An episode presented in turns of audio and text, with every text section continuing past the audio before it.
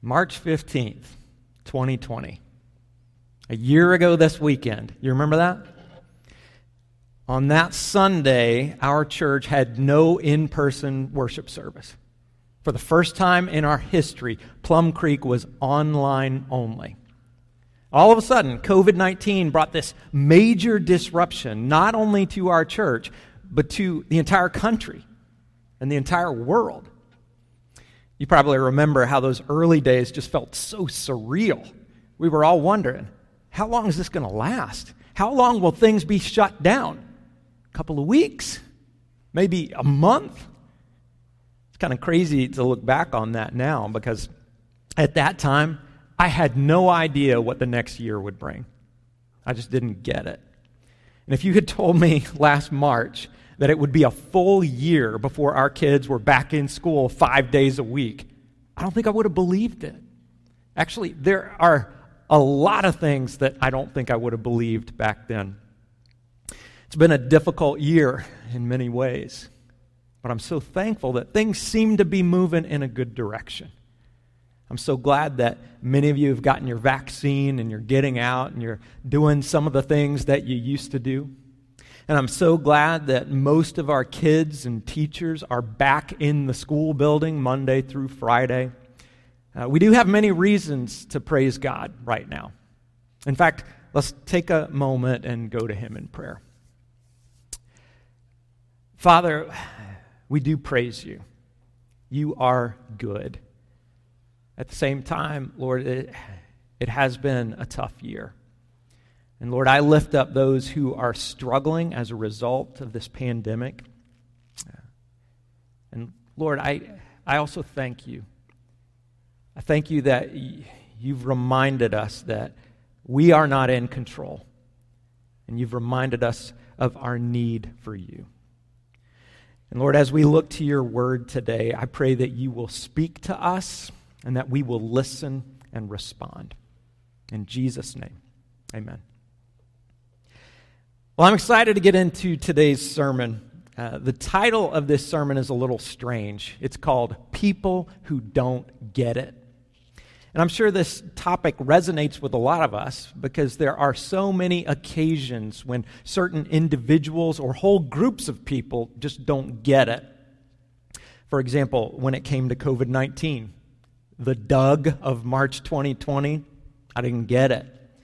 And over the past year, I'm sure there have been plenty, time, plenty of times when you saw someone, maybe on TV or on social media or in person, and you thought to yourself, you really don't get it, do you?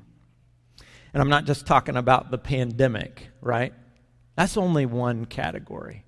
We've had disagreements with people over all kinds of things politics, uh, social issues, moral standards. It goes on and on. In fact, in my lifetime, I don't think I've ever seen the level of disagreement and division that we've seen over the past year. And because of that current reality, I believe this sermon series is very important. Love first. Last week, Troy kicked off this series, and he did a great job reminding us of God's great love for us. None of us deserve his love, but he offers it anyway. God doesn't wait until you get your act together, he loves you right now. And that's the message of one of my favorite verses in the Bible, Romans 5 8. That verse says, But God demonstrates his own love for us in this while we were still sinners, Christ died for us. God did not wait to show his love. Through Jesus, God loved us first. Christ died for us while we were still sinners. So that means God loves you even when you don't get it. And then, if you are a follower of Jesus, guess what God expects of you? He expects you to love first, even when other people don't have their act together, even when other people don't get it. And of course, loving others first, it's easier said than done. And so it's very helpful to go back and see how Jesus did it. And that's what we're doing for the rest of this series. Every week, we'll look at a story where somebody meets Jesus and he loves first. And I need to tell you, some of these stories will be kind of surprising, uh, some of them will be challenging, and a few of them may be uncomfortable. But at the end of the day, if our hearts are open, we're going to hear some good news. So let's dive in. Today's encounter comes from the Gospel of Mark. And if you have a Bible with you, go ahead and open up to Mark chapter 10. If you don't have a Bible, you can still follow along on the screen. So here we go. Mark 10, starting with verse 17. It says, As Jesus started on his way, a man ran up to him and fell on his knees before him. Good teacher, he asked, what must I do to inherit eternal life? Why do you call me good? Jesus answered. No one is good except God alone. You know the commandments. You shall not murder. You shall not commit adultery. You shall not steal. You shall not give false testimony. You shall not defraud. Honor your father and mother. Teacher, he declared, all these I have kept since I was a boy. Jesus looked at him and loved him. One thing you lack, he said.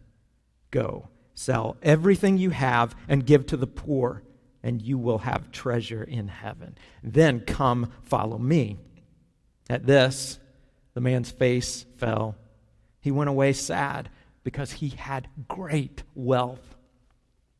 Okay, so this is a famous story, but it's also an unpopular story. And you can see why, right? Let's be honest. It is a little jarring why did Jesus tell this man to sell everything he had? That's extreme. And then, how do we apply this story in our lives? Is it possible that Jesus wants us to sell everything and give to the poor? Surely not, right? That's not reasonable. It's not practical. I mean, what are we supposed to do? When you become a follower of Jesus, are, are you supposed to wander around homeless and starving until you die? No, that can't be it. That doesn't make sense. But then, how do we handle this passage? Well, I'll tell you what we often do. We try to tone it down, we try to explain it away. But guess what? If we minimize what Jesus says in this passage, we become a lot like the rich man. Because the rich man is like, Jesus, that command is not reasonable. It's not practical. And I was genuinely interested in what you had to say, but not now. Uh, sorry, it's too much. I'm out. And we can see where he's coming from, right? But you know what I believe about the rich man? I believe he didn't get it. He was mixed up, he was confused, and he absolutely made the wrong call. And if we find ourselves sympathizing with this rich man, that means we're a little confused too. There are certain ways in which we don't get it. And then all of a sudden, this story might not feel like very good news. But hang on, because I promise there is good news here. Very good news. One of my favorite parts of this story is up in verse 21. Jesus and the rich man are in the middle of this awkward conversation. And what does it say? Jesus looked at him and loved him. In other words, he loved first. And that is so amazing because Jesus can see into this rich man's heart. Jesus knows that this guy is prideful, He's materialistic. He values the things of this world above the things of God. He just doesn't get it. You know, there are several places in the Bible where Jesus knows the inner thoughts and inner feelings of people. In Luke chapter 5, there's a showdown between Jesus and the religious leaders. And in Luke 5:22, Jesus knew what they were thinking, and he asked, "Why are you thinking these things in your hearts?" Uh, that's a little intimidating, isn't it? Can you imagine standing next to Jesus and he listens to your inner voice and he analyzes your thoughts? Can, can you imagine him knowing all of your secrets? That sounds awful, doesn't it? But why does it sound awful? Well, it's because we don't want to be ashamed and we don't want to be rejected. But here's the good news. In Mark 10, verse 21, Jesus is not rejecting this man. Jesus looked at him and loved him. So he doesn't look down on this man, he doesn't walk away. He loves first. And if at all possible, Jesus wants to help this man find freedom. And if you remember only one thing from this sermon, I hope you'll remember this. When Jesus encountered someone who didn't get it, he loved first. And I'm so thankful for that. I'm so thankful that even while we were still sinners, God loved us. But for all of us who follow Jesus, there is a second thing that I hope you'll remember from this sermon. You might know where I'm going here. When followers of Jesus encounter someone who doesn't get it, God calls us to love first. And let's think about this in the context of what we've experienced over the past year. Think about those times when you've looked at someone and you've thought to yourself, you just don't get it, do you? Now, when you encounter someone like that, what's your first reaction? Do you get angry? Do you just write that person off and walk away? Or, or do you circle up with people who agree with you and then talk about what an idiot that person is? Because Jesus did none of those things, did he? Jesus looked at this man and loved him. And that is a massive challenge for us. But if we're ever going to be the church that God calls us to be, this is where we start. We start with love. We love first. And listen, don't assume that I'm being simplistic here. I'm not saying that we should affirm everyone even when they're wrong or wrong headed or misguided. But I am saying that everything we say and do needs to come from a place of love. And this is where we can learn so much from Jesus. What happens after verse 21? What happens after Jesus looks at this man and loves him? Well, we saw what happened, right? Jesus says some very hard things. But when we look closer at this passage, we can see that Jesus is being very intentional here. He doesn't start with love and then all of a sudden get harsh. No, no, Jesus not only loved first, he continued to show love, even when that meant tough love. Remember, the rich man doesn't get it. He needs a wake up call. And that's why Jesus tells this man to sell everything and give to the poor. Yes, that command sounds extreme. Yes, it seems unreasonable. But it's all coming from a place of love. Think about it like this. Let's say there's a man who has chest pains and he goes to see the doctor. And let's say the doctor discovers that he has a serious heart condition. In fact, if he doesn't have open heart surgery, this man is going to die. Now, how would it feel to be that man and hear that news? It, it would be pretty upsetting, wouldn't it?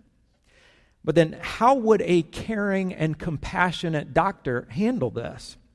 Would the doctor say, Well, I don't want to upset this guy, so I'm just going to tell him to take an aspirin every day and then I'll send him on his way? No, that would not be caring or compassionate, would it? If you really care, you have to tell the truth. You have to confront your patient with reality, even though it might seem harsh. And that's exactly what Jesus is doing with the rich man. This man needed radical surgery to save his life.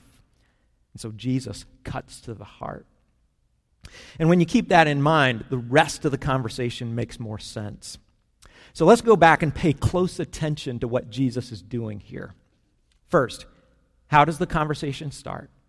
The rich man runs up to Jesus, falls to his knees, and he asks, Good teacher, what must I do to inherit eternal life? Now, what do we know about this man?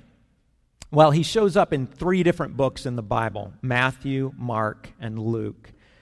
Matthew tells us that he's young. Luke tells us that he's a ruler, someone in authority. And all three books tell us that he's very wealthy. And this is why he's often called the rich young ruler. But by all accounts, this guy is successful. He's done very well for himself. And he should be very happy, right? He should be content.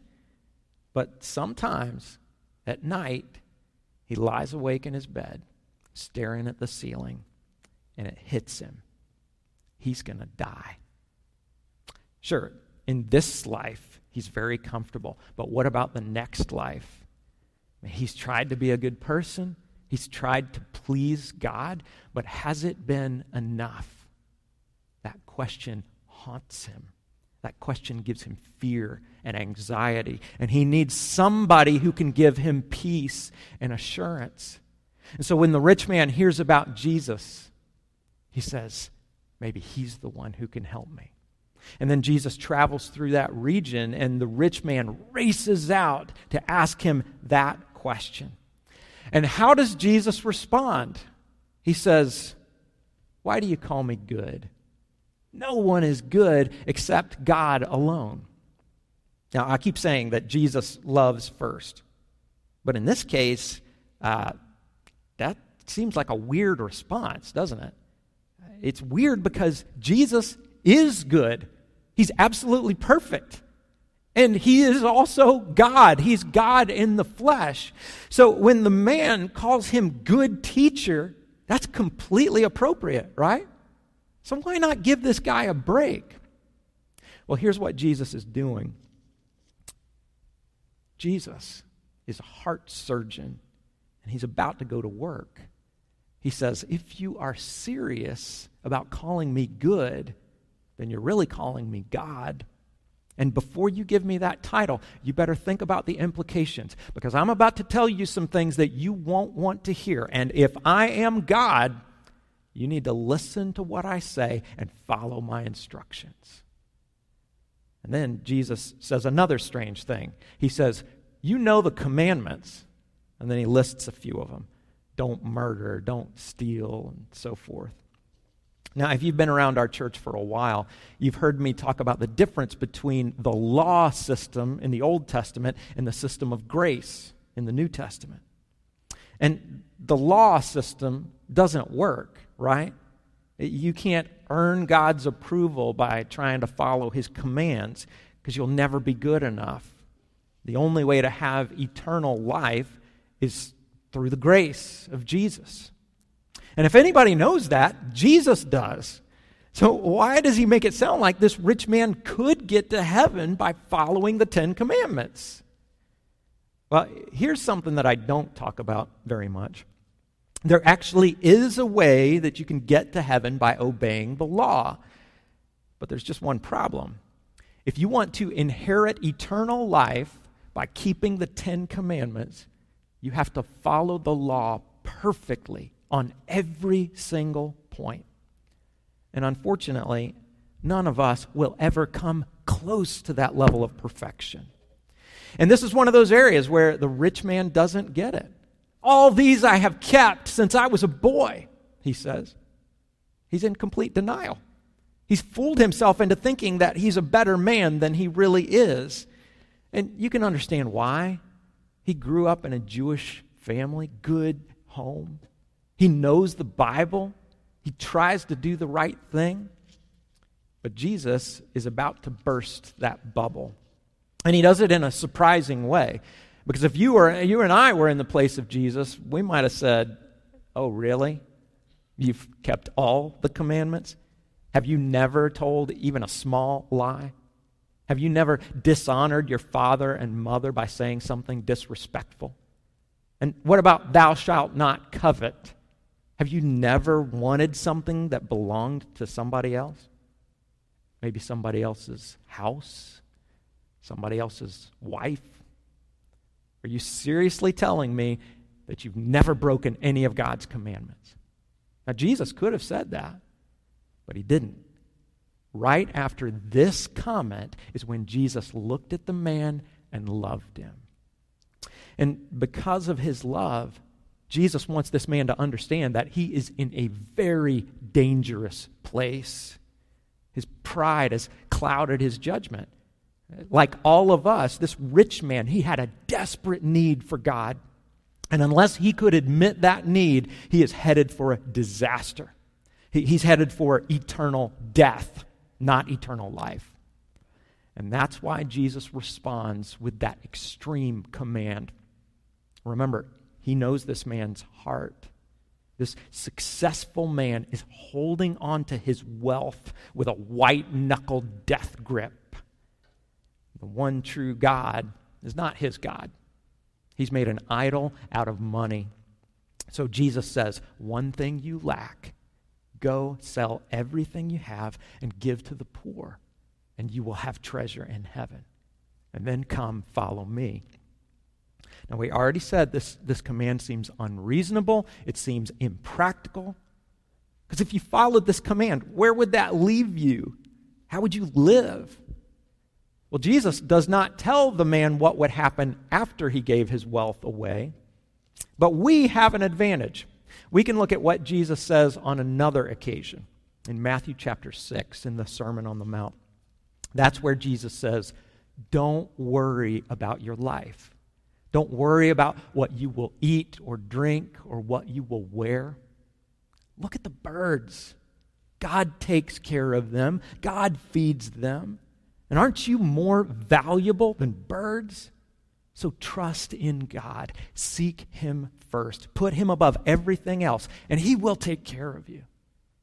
That's what the rich man needed to do. He needed to let go of his wealth and, and place his life completely in God's hands. The other day, I watched this video on YouTube. It was fascinating. The video is called Curiosity Kills the Baboon. Some of you might remember a few years ago, I had kind of a scary encounter with a baboon when I was on a mission trip in Kenya. But now that I've seen this video, I'll be ready for the next time. Now I know how to kill a baboon. So here's what happened uh, the video was filmed in Africa, in a place where they have lots of baboons.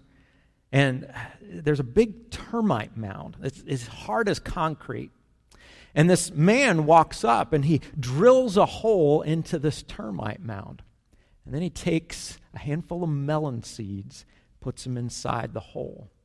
And there's a group of baboons watching him. They see the whole thing. Apparently, they're very curious animals. And this man just walks away, and one of those baboons comes up to the termite mound and he reaches in because he wants to know what the man put in there. And he grabs a hold of these melon seeds. And he can get his hand in, but he can't get his fist out. And he won't let go. So the man walks up and he has a noose. And he's going to slip that noose over the baboon's neck. But that's when the video gets a little crazy. This baboon goes nuts. He starts screaming and flipping upside down. It looks like he's about to pull his arm off. But then the man just walks up, puts the noose over his neck, and he's got him. All for a handful of melon seeds. And that's exactly what happened when this rich man held on to his money. And that's exactly what happens today when someone holds on to something or someone and they're not willing to let go and give it to God. This is what Jesus wanted the rich man to understand. Jesus is like, I love you, but you don't get it. You can't earn your salvation. It's not about proving yourself, it's about letting go. You know, from the very beginning, this man was trying to do something to earn eternal life. What, what was that question he asked at the beginning of that conversation? He said, What must I do? In his mind, there had to be some way that he could show God he deserved to be in heaven. He was thinking, Hey, I've proven myself in business and, and I've gotten promotions. Now I'm a ruler. I mean, I know how to perform. So, Jesus, just tell me what I need to do. But Jesus says, Stop your striving. You can't do this. Just let go. Let God be God, and He will take care of you. But the man wouldn't listen, he wouldn't let go. He was holding on to those melon seeds. So when Jesus gave that command, his face fell. And he walked away sad because he had great wealth. You know, when I read this story earlier, I stopped at the point where the man walked away, but that's not the end of the story. Let's go back and read a little further. After the rich man walked away, Jesus looked around and he said to his disciples, How hard it is for the rich to enter the kingdom of God. The disciples were amazed at his words, but Jesus said again, Children, how hard it is to enter the kingdom of God. It's easier for a camel to go through the eye of a needle than for someone who is rich to enter the kingdom of God. And the disciples were even more amazed and said to each other, Well, who then can be saved? Jesus looked at them and said, With man, this is impossible, but not with God. All things are possible with God. Now, I believe the rich man really did want to enter the kingdom of God. In fact, I think he wanted it pretty bad. Remember, he ran up to Jesus and he fell on his knees. Uh, that was a humbling act for a rich young ruler. So I believe that he wanted to be a part of God's kingdom, but he didn't want it enough to let go of his wealth. He was blinded by his attachment to material things. Because of that blindness, he never saw that Jesus is worth far more than any amount of money and that's why it's so difficult for a rich person to enter the kingdom. If you want to enter the kingdom, God can make that happen, but you have to let go. I heard someone put it this way If we come to God with empty hands, He fills them. But if we come to God with full hands, He finds no place to put Himself. In Mark chapter 10, the rich man was a guy who didn't get it. But let's not miss the good news. Throughout this whole story, even as the man walked away, Jesus still loved him. He, he would have been glad to accept him. Now, at the beginning of this sermon, I said we're looking at encounters with Jesus because we want to learn how to love like Jesus. And that means we love first, even when people don't get it. It also means that sometimes we have to show tough love Sometimes we need to say things that people don't want to hear. But I do need to give a word of caution here because you and I are not Jesus. Uh, we don't always know best. There are times when I am absolutely certain that I'm right, but I'm actually wrong. So we all need to stay humble. And sometimes we need to hold back before we give somebody a good talking to. And sometimes we need to lay down our pride and realize this time I'm the one who doesn't get it. I'll give you an example. As we all read this story today, there's a tough question that we should be asking. The question is Am I the rich man? Am I the rich man? For most of us, it's easy to say, Well, of course not. I mean, I do pay my bills, but I wouldn't call myself rich.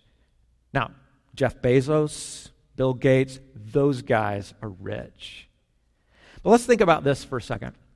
A while back, I heard another preacher explain it this way. He said, Let's say the rich young ruler was suddenly transported into our time. I don't know how. And then let's say I found him walking on the side of the road.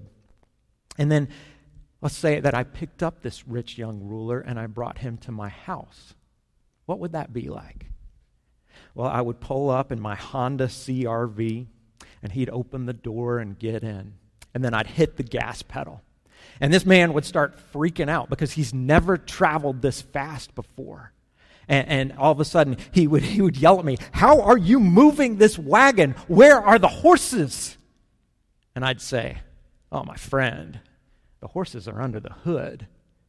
And he'd say, How, how many horses does it take to travel this speed? And I'd say, a lot.